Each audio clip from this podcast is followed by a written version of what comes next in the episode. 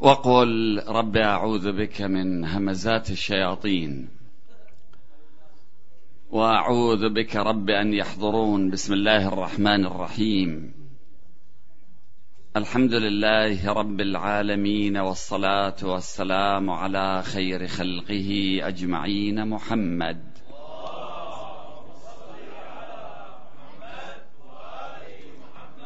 وعلى أهل بيته الطيبين الطاهرين المعصومين المكرمين وبعد. قال الله العظيم في كتابه الكريم إن جهنم كانت مرصادا للطاغين مآبا لابثين فيها أحقابا لا يذوقون فيها بردا ولا شرابا إلا حميما. وغساقا جزاء وفاقا. إنهم كانوا لا يرجون حسابا وكذبوا بآياتنا كذابا وكل شيء أحصيناه كتابا فذوقوا فلن نزيدكم إلا عذابا. آمنا بالله صدق الله العلي العظيم. ما خلق الله البشر لكي يعذبهم. ما خلق الله البشر لكي يزداد بهم قوة ومنعة ولكي يخسرهم ويربح على حسابهم. ما خلق الله البشر لجهنم خلقهم للجنة. لكن التحذير من جهنم تحذير حقيقي. ليس تهديدا جو أجوف وإنما هو واقع وربنا جاد في تهديده بالنار وبالعذاب وبالعقاب وبالسعير. كما هو جاد في تبشيره بالثواب وبالنعيم. وبالجنة. وباعتبار أنه لا يوجد إلا أحد الخيارين في نهاية المطاف وهو خيار الجنة أو خيار النار فلا بد أن نسعى بمقدار ما نستطيع لكي لا نمشي في الطريق المؤدي إلى جهنم. لأن من سلك سبيلا يصل إلى نهايته. من يمشي في طريق الجنة يصل إلى الجنة. ومن يمشي في طريق جهنم لا يصل إلى الجنة. سيصل إلى جهنم. وليس بأمانيكم ولا أماني أهل الكتاب من يعمل سوءا يجزى به كما يقول القرآن الكريم. إذن جهنم هو غضب الله وبطش الله وأخذ الله وأخذ الله شديد. بمقدار ما أن ثواب الله عظيم فإن عقابه أليم. والتهديد به حقيقي. ويريد الله بالحديث عن جهنم وما في جهنم أن يمنعنا من الدخول في جهنم وليس لكي يدفعنا إلى جهنم. أنت أحيانا تريد أن تنزل العقاب بأحد فتلوح له بالعصا أحيانا لا تريد أن تعاقبه فتهدده بالعصا. فرق ما بين هذين الأمرين. ما دامت الفرصة موجودة وتبقى إلى آخر لحظة من حياتنا الفرصة موجودة في أن نتجنب ما يؤدي بنا إلى نار جهنم. وللعلم نحن من يجمع الحطب على نفسه في النار نتاج أعمالنا نتاج مواقفنا نتاج معاصينا نتاج ظلمنا هي التي تحاصرنا يوم القيامة في النار. والحديث عن جهنم في الواقع حديث طويل ولا أريد الكلام حول جهنم إنما أريد الحديث عن الجنة لكن قبل الدخول في الجنة لا بد أن نمر وإن منكم إلا واردها على جهنم لكي نعرف حينئذ أي خطر حقيقي تجنبناه وأي عقاب شديد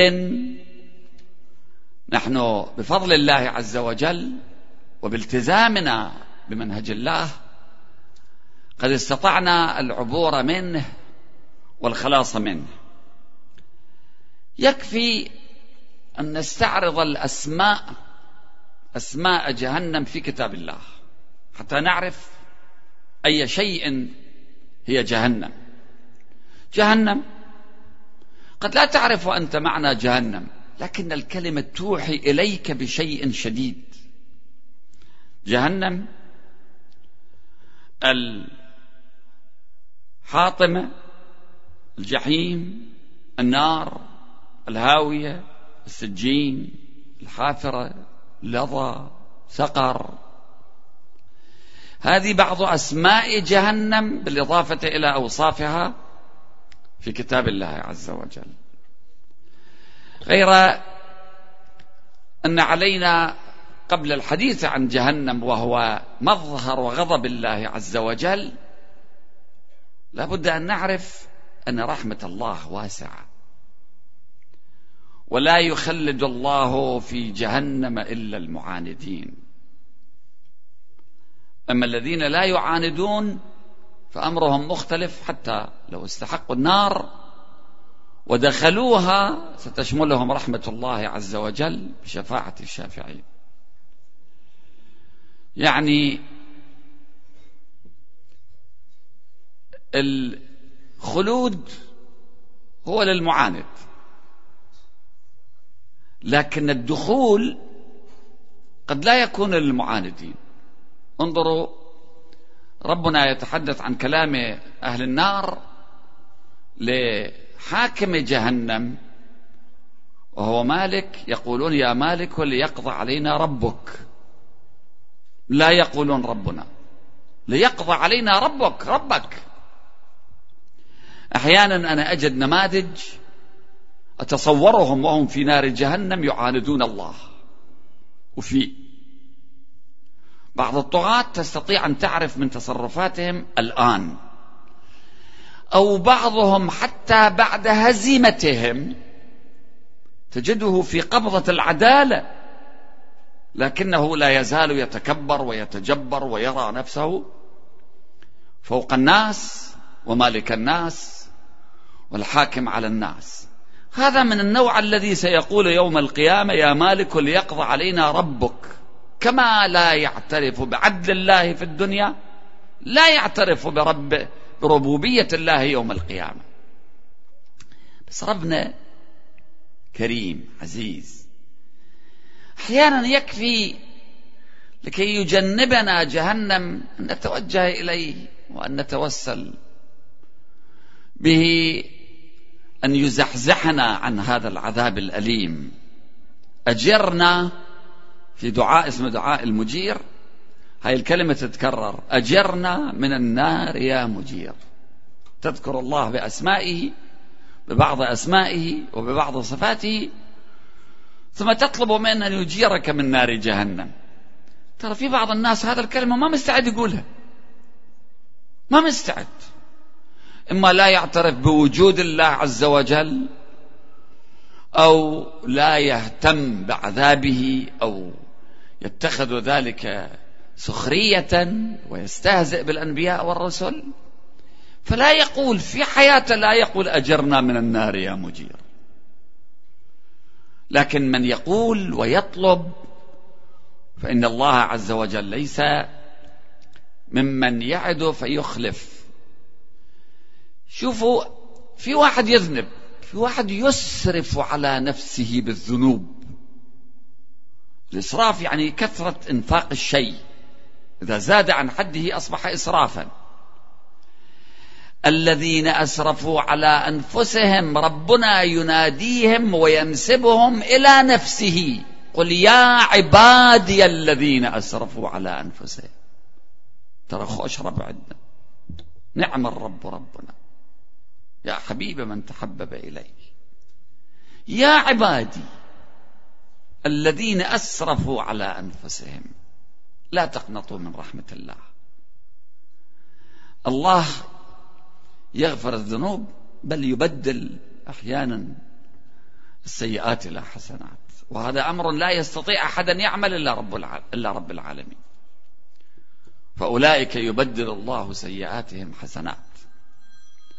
يا عبادي الذين أسرفوا على أنفسهم لا تقنطوا من رحمة الله. أضرب لكم مثال لما عليه ربنا عز وجل. طبعا لا نستطيع أن نعرف ما في نفسه. قال تعرف ما في نفسي ولا أعرف ما في نفسك. لكن من خلال سنة الله في الخلق نستطيع أن نعرف كيف تجري سننه في الناس وفي عباده.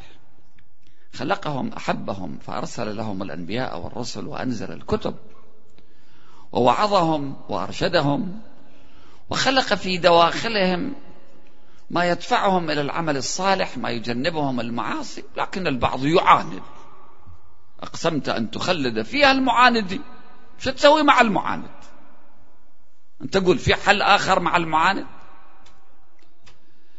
ربنا يتحدث عن فرعون وعن قارون وعن هامان ويضع هؤلاء الثلاثة في مصاف واحد. واحد طاغية السلطة مغرور بسلطانه وهو فرعون. الثاني طاغية المال وهو قارون. والثالث مساعد وهو هامان. يعني القبضة الضاربة اليد الضاربة لفرعون هامان. يضعهم في مصاف واحد. يقول وقارون وفرعون وهامان ولقد جاءهم موسى بالبينات فاستكبروا في الأرض وما كانوا سابقين فكلا أخذنا بذنبه فمنهم من أرسلنا عليه حاصبا ومنهم من أخذته الصيحة ومنهم من خسفنا به الأرض ومنهم من أغرقنا. لكن قبل ذلك يرسل موسى وهارون إلى فرعون فقولا له قولا لينا لعله يتذكر أو يخشى. هذا فرعون الذي ينافس رب العزة والجلال في رداء الجبروت ويقول أنا ربكم الأعلى ربنا يقول لموسى وهارون ترى دير بالكم عليه. لا تشددوا وياه. ليش؟ لعله. هذا فرعون لعله يرجع. لعله يتذكر أو يخشى لا تقول كلمة اللي تدفع إلى العناد. وما فعل ذلك موسى. خطابات موسى لفرعون مسجلة وموجودة. خطاب عقلاني جميل مؤدب. مثلا في بعض الأماكن اللي يشدد موسى أو موسى كان نبي شديد يقول أن أرسل معي بني إسرائيل ولا تعذبهم. تتعذب بني إسرائيل ليش؟ ارسلهم معي. خليهم يطلعون وياي مثلا. لكن هو عاند. قارون. قارون قيل أنه كان عم موسى. في بعض الأحاديث. ابن خالة الخل كل يقول أنه كان ابن خالة كان من أقرباء موسى. كان من جماعة موسى. أنقذه الله من براثن فرعون بالمعجزة وقد شاهدها. وكان ضمن هذه الجماعة يعني في جبهة نبي الله موسى. لكن طغيان المال ومحبة المال والتي هي واحدة في البشر كلهم. الناس زين للناس حب الشهوات من النساء والبنين والقناطير المقنطرة. وكلما زاد مال الشخص كلما زاد تعلقه بالمال.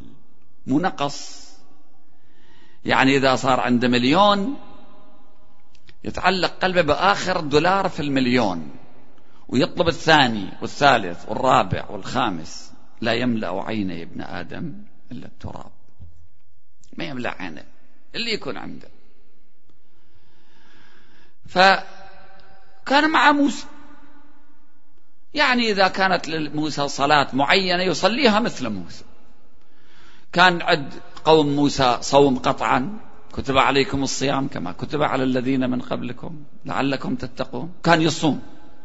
كل عباداته كل أعماله مواقفه مع هذا النبي العظيم. موسى بن عمران سلام الله عليه. إلى أن نزل حكم الزكاة في بني إسرائيل. وفي أموالهم حق معلوم للسائل والمحروم. حتى لو تعبت وجمعت مبلغ من المال قسم من هذا المال مو إلك. تقول ملكي زين هذا المال ملك الله قبل ما يكون ملكك. الله ما أعطاك؟ أبوك وأمك كانوا يملكون أنفسهم. ما أعطوك من نفسهم؟ الأم ما أعطتك من حليبها من وجودها من راحتها من صحتها من سلامتها. مو معنى كل شيء اللي عندك إلك. قسم من عنده مو إلك. حتى لو أنت اللي جمعت. نزل حكم الزكاة وكان قارون غنيا فلم يعجبه ذلك. ما عجبه. ليش؟ إذا الفقير عنده خمس دولارات تقول له لازم تدفع خمس دولار مو مهم عنده يدفع بس إذا عنده خمسة ملايين يدفع مليون صعب عليه. هذا ما قاله أحد الأشخاص. أتصور لا يزال حيا في الكويت. هذا رجل متدين وملتزم بالعبادات. حسب علمي إلى قبل كم سنة كل سنة كان يروح إلى الحج ويصلي ويصوم ولكن حينما يرتبط الأمر بدفع الحقوق الشرعية يقول ما أقدر. هو مرة نقل قال أنتم عليكم سهل علي صعب. أدفع الحقوق الشرعية بمقدار ملابسي وأكلي وشربي وبيتي. ما أكثر من هذا ما في. فواحد من الحاضرين قال لي عن شلون ما فيك؟ أنت متدين. قال يا عمي عندي خمسة ملايين دينار كويتي. أدفع مليون دينار؟ قارون يضرب به المثل في كثرة ما عنده من أموال. والأموال سابقا تعجب الناس. مو الآن مجرد رقم تحصل ستيتمنت من البنك أنه صار عندك هالقد من الأموال. ذهب فضة مجوهرات أملاك بيوت بساتين. هاي تأخذ بمجاميع قلوب الناس أكثر من مجرد الأرقام والأوراق. المهم فقال لبني إسرائيل الغريب يقال أن موسى كان يحب قارون. الآن باعتباره رحمة أو باعتباره من جماعته على كل حال كان يحب. يعني في حديث حول مقدار محبة موسى لقارون. قال لبني إسرائيل إن موسى أخذ منكم كل شيء وطنكم طلعكم من عنده. قام يتهم هذا النبي والآن يريد أن يأخذ أموالكم. بدأ يعبئ بني إسرائيل ضد موسى بن عمران. لكن هذا ما كفاه. ذهب إلى إحدى النساء الفاسدات الفاسقات واتفق معها على مبلغ من المال وطلب منها أن إذا صعد موسى على المنبر وبدأ يعظ الناس ويمنعهم وموسى صاحب غيرة يعني على منهج ربه وعلى غيرة ربه الله صاحب غيرة. ولذلك رب العالمين منع الفواحش ما ظهر منها وما بطن لغيرته. الآن رايح متفق مع وحدة فاسدة على أن تأتي وفي مجلس عام وتتهم هذا النبي العظيم المرسل من قبل جبار السماوات والأرض بالفساد الأخلاقي؟ اتفقوا وياه فجاءت في المجلس وقالت موسى أنت بالمكان الذي أنت فيه وقد صنعت معي كذا وكذا. اتهمته بالزنا. أمام الملأ. طبعا موسى كان شديد الغضب ليس لنفسه للعلم. يقال موسى كان شديد يعني مو شديد شخصي شديد في دين الله عز وجل. ف هذا الموقف آذاه لموقعه كنبي يتهم من قبل فاسق بالزنا غضب. هذا الاتهام ما كان شخصي. كان للمرسل من قبل الله عز وجل. كان المفترض أن الجميع يغضبون لهذا الاتهام لكن ما يدرون. طلعت مرة تقول أنا اليوم إذا امرأة تدعي أنها تعرضت للتحرش الجنسي يؤخذ بكلامها. ومجرد الاتهام يسقط هيبة موسى بن عمران الذي يعظ الناس ويطلب منهم الطهر ويطلب منهم أن يكونوا على الصراط المستقيم. غضب موسى. موسى توعدها. قال شوفي قل الصدق. لأن هو يدري موسى بريء. وهي تدري أن موسى صاحب المعاجز. يكفي أن موسى بن عمران عنده عصاية. هاي تغير وتبدل أي شيء اللي موسى يريد. يعني اليوم يقولون هنالك أجهزة على وشك أن يصنعها البشر. أنت ما تحتاج للاستفادة من عدها إلى تحريك أصابعك بل يكفي أن تفكر. يعني كاميرا تصور إذا أنت نويت أن تصور مثلا هذا شيء عظيم. لكن عصا موسى أي شيء يريد يصنع بالعصا. هذه العصا بلعت أربعين بعيرا أربعين بعير حسب بعض الروايات. حمل أربعين بعير من العصي والحبال والأشياء التي استخدمها السحرة. وعادت كما كانت ما زاد فيها طولا أو عرضا. لذلك بني هؤلاء السحرة عرفوا أن هذا مو سحر. لأن لو سحر مفروض أخفى حمل أربعين بعير في مكان ما في العصا لازم شوية تصير كبيرة. أما رجعت كما كانت فتوعدها موسى بعذاب الله فاعترفت. ابن خالتك أو عمك حسب اختلاف الروايات قارون هو الذي طلب مني ذلك وأعطاني مبلغ من المال. قارون رايح في قصره فدخل عليه موسى غضبان ورأى قارون أنه جاء بالوعيد. موسى ما جاي يريد يتكلم وياه ويتحاور وياه. قال يا موسى أسألك بالرحم التي بيني وبينك. أسألك بالرحم. بيناتنا رحم طبعا هذا الرحم من قطعه هو قارون. الإمام الحسين قال يوم عاشوراء حينما خرج ولده علي الأكبر قال لعمر بن سعد قطع الله رحمك كما قطعت رحم.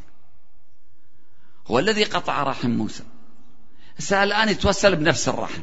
فقال له موسى يا ابن لاوي لا تردني من كلامك. يعني بسبب كلامك ما راح أرجع وأتراجع عما أريد أن أفعله بك. ثم خرج من قصره وقال يا أرض خذيه. فدخل القصر بما فيه في الأرض.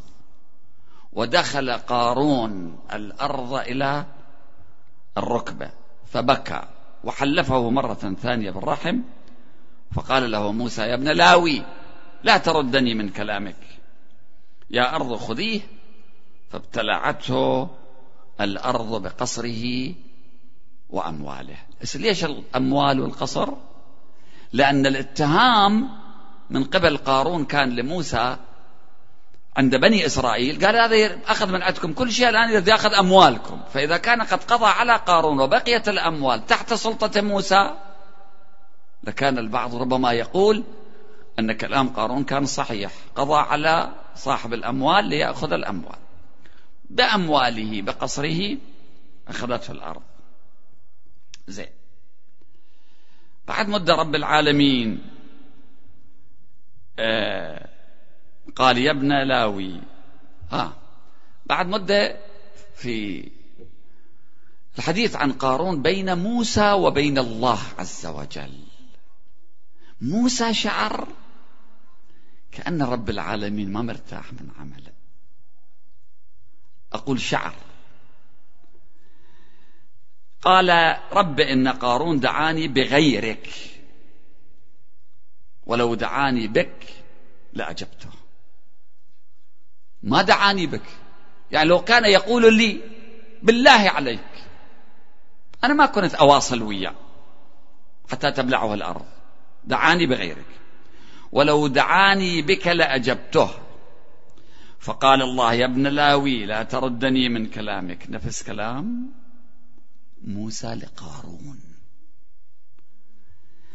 قال يا رب لو علمت أن ذلك رضا لأجبته. فقال الله تعالى يا موسى حتى تعرفون الله شلون يحب عباده حتى مثل قارون. وسبق أن قلنا بالنسبة إلى فرعون قال اذهبا إلى فرعون إنه طغى فقولا له قولا لينا. قال وعزتي وجلالي ومجدي وعلو مكاني لو أن قارون دعاني كما دعاك لأجبته ولكنه لما دعاك وكلته إليك. لو كان يطلب من عندي كنت أستجيب. هذا ربنا. شنو معنى أرحم الراحمين؟ هذا معنى. مع أن قارون لا شك في لجات الجحيم. لأنه واصل الطريق ما تاب وما طلب من الله عز وجل. وربنا يقول ويقارنه بفرعون ويبدأ به ويقول وقارون وفرعون وهامان ولقد جاءهم موسى بالبينات فاستكبروا في الأرض وما كانوا سابقين. أحب القول أننا حينما نمر على جهنم وصفات جهنم فليس لكي نقول أيها الناس تدخلون جهنم. نقول احذروا من الدخول في جهنم. فإن جهنم تهديد الله بجهنم تهديد حقيقي ربنا جاد في ذلك. إنه الجد كما يقول الإمام علي وليس بالهزل.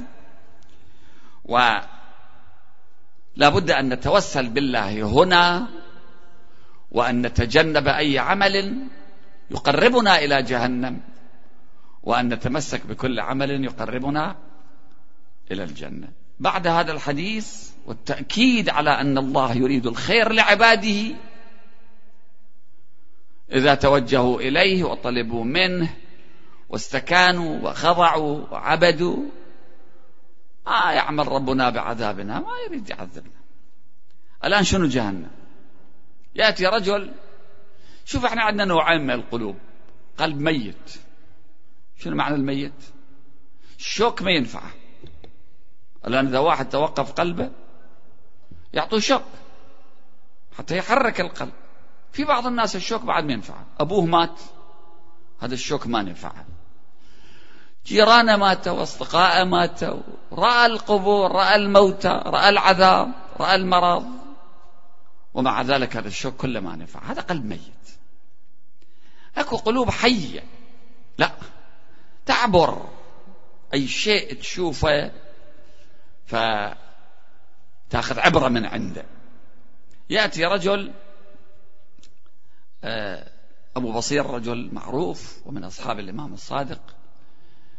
جاء إلى الإمام الصادق قال يا ابن رسول الله خوفني فإن قلبي قد قسى شو يعني لك تخوفني؟ لأن قلبي صاير قاسي.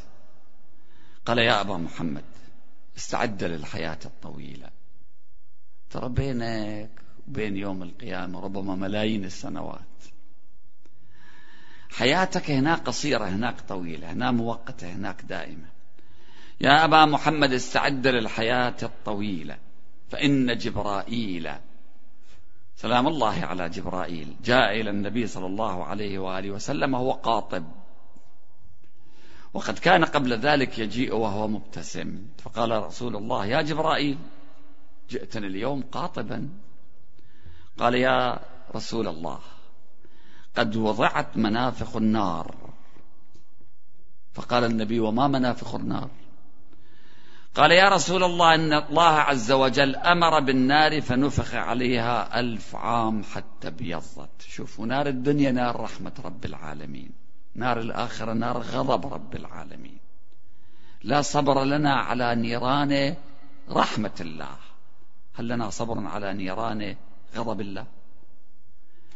نفخوا عليها ألف عام حتى ابيضت. ثم نفخ عليها ألف عام حتى احمرت. ثم نفخ عليها ألف عام حتى اسودت فهي سوداء مظلمة. ولو أن قطرة من الضريع قطرت في شراب أهل الدنيا لمات أهلها من نتنها بس ريحتها تقتل الناس.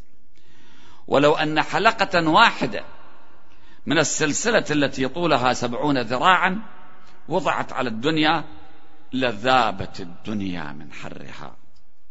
ولو أن سربالا من سرابيل أهل النار علق بين السماء والأرض لمات أهل الدنيا من ريحه. تعرفون الشمس أيضا مظهر من مظاهر رحمة الله. هي التي تعطينا الدفء والنور والطاقة وهي التي كل هذه الكواكب تدور حولها محور المنظومة الشمسية. مركز الشمس حرارتها عالية. لو أنهم جاءوا بمقدار طابع بريدي من مركز الشمس على بعد مئة كيلومتر ربما نحن كلنا نتحول إلى فحم. هي حرارة مركز الشمس وهي مظهر من مظاهر رحمة الله. فكيف بجهنم؟ يعني هذه مو مبالغات. الإمام ده يبالغ. قال فبكى رسول الله وبكى جبرائيل فبعث الله إليهما ملكا فقال إن ربكما يقرئكم السلام ويقول قد أمنتكما أن تذنبا ذنبا أعذبكما عليه. لا أنتم معصومين ما راح ترتكبون في الذنب اللي أعذبكم بنار جهنم. فقال أبو عبد الله الصادق سلام الله عليه بعد أن ذكر هذا الحديث لأبي بصير فما رأى رسول الله جبرائيل مبتسما بعد ذلك. ثم قال إن أهل النار يعظمون النار يعني يرونها عظيمة وإن أهل الجنة يعظمون الجنة والنعيم وإن جهنم إذا دخلوها هووا فيها. كل أنواع العذاب اللي يمكن تصوره أكثر من عنده بكثير مما لا يدخل في الخيال موجود في جهنم. وكل النعيم الذي يمكن أن تتخيله وما لا يمكن أن يدخل في الخيال موجود في الجنة. واحدة منها أن الناس يهوون. الطفل الصغير ما يتحمل أن ترفعه في السماء وتتركه. لو أنك في الطائرة والطيارة تعرضت لأنواء شوية حتى لو كنت مطمئنة أن هذه الطائرة راح توصل بسلام لكن هذه الهزة مجرد السقوط شيء مخيف. كثير من هؤلاء الذين ينزلون بالمظلة الباراشوت وما ينفتح الباراشوت بالنسبة لهم؟ ذولا يوم اللي يسقطون على الأرض يموتون قبل ما يوصلون للأرض للعلم. يصير انخلاع القلب بالنسبة لهم. الخوف من السقوط. يقول إن أهل جهنم إذا دخلوها هووا فيها مسيرة سبعين عاما. سبعين سنة في حالة السقوط. ونار.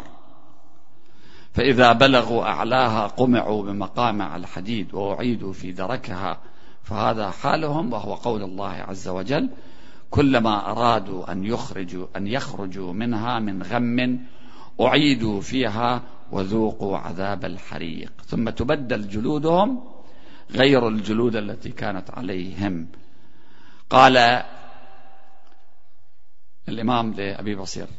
حسبك المقدار كافي لك بعد بعدك قلبك قاسي. حسبك أبو بصير يقول قلت حسبي. حسبي سيدي بس. أكثر من هذا لا تخوفني. الله يخوفنا طبعا ويحذرنا ويحذركم الله نفسه حتى شوي نصير أوادم. شوي نحسب حسابات إلنا ولمستقبلنا. في حديث أيضا عن الإمام الصادق أن رسول الله قال في خبر المعراج. النبي في المعراج دخل المستقبل رأى الجنة وأيضا رأى النار. يقول النبي حتى دخلت سماء الدنيا فما لقيني ملك إلا كان ضاحكا مستبشرا حتى لقيني ملك من الملائكة لم أرى أعظم خلقا منه كريه المنظر. ظاهر الغضب فقال لي مثل ما قالت الملائكة. سلم عليه مثل غيرهم. مثل ما قالوا من الدعاء إلا أنه لم يضحك ولم أر فيه من الاستبشار. وما رأيت ممن ضحك من الملائكة مثله. غير ضحكون ومستبشرين بي. بس هذا لا سلم دعا. لكن ما مستبشر. فقلت من هذا يا جبرائيل؟ فإني قد فزعت منه. قال يجوز أن تفزع منه. وكلنا نفزع منه. وهذا مالك خازن النار. لم يضحك قط. هذا مو مال ضحك هذا مال جد هذا مال غضب. ولم يزل منذ ولاه الله جهنم يزداد كل يوم غضبا وغيظا على أعداء الله وأهل معصيته. فينتقم الله به منهم. ولو ضحك إلى أحد قبلك أو كان ضاحكا لأحد بعدك لضحك إليك ولكنه لا يضحك. لو يعني متبادل في النكتة مع أحد سابقا أو راح يضحك في وجه أحد كان يضحك في وجهك بس هذا مو مال الضحك. النبي يقول فسلمت عليه فرد علي السلام وبشرني بالجنة. فقلت لجبرائيل وجبرائيل بالمكان الذي وصفه الله عز وجل بقوله مطاع ثم أمين ألا تأمره أن يريني النار؟ شوف النبي إيش قد خاف من عند اللي ما خاطب مباشرة. قال له جبرائيل يمكن تأمر أنه يرويني النار. وجبرائيل سيد الملائكة. فقال له جبرائيل يا مالك أرى محمدا النار.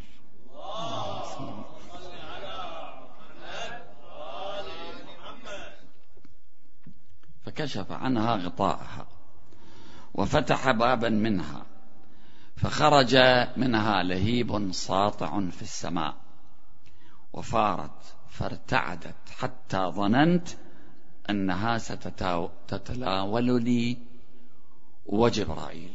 صارت غضبت. جهنم ملك من ملائكة الله ملائكة العذاب جهنم فيها حياة. يوم القيامة كل شيء في حياة. حتى الأرض. إذا زلزلت الأرض زلزالها وأخرجت الأرض أثقالها وقال الإنسان ما لها يومئذ تحدث أخبارها. الآن واحد يقول تتحدث بمعنى أنه عملها. لا لا أيضا تتحدث. يوم نقول لجهنم هل امتلأت؟ فتقول هل من مزيد؟ الجنة ترحب من يدخل فيها. على كل حال.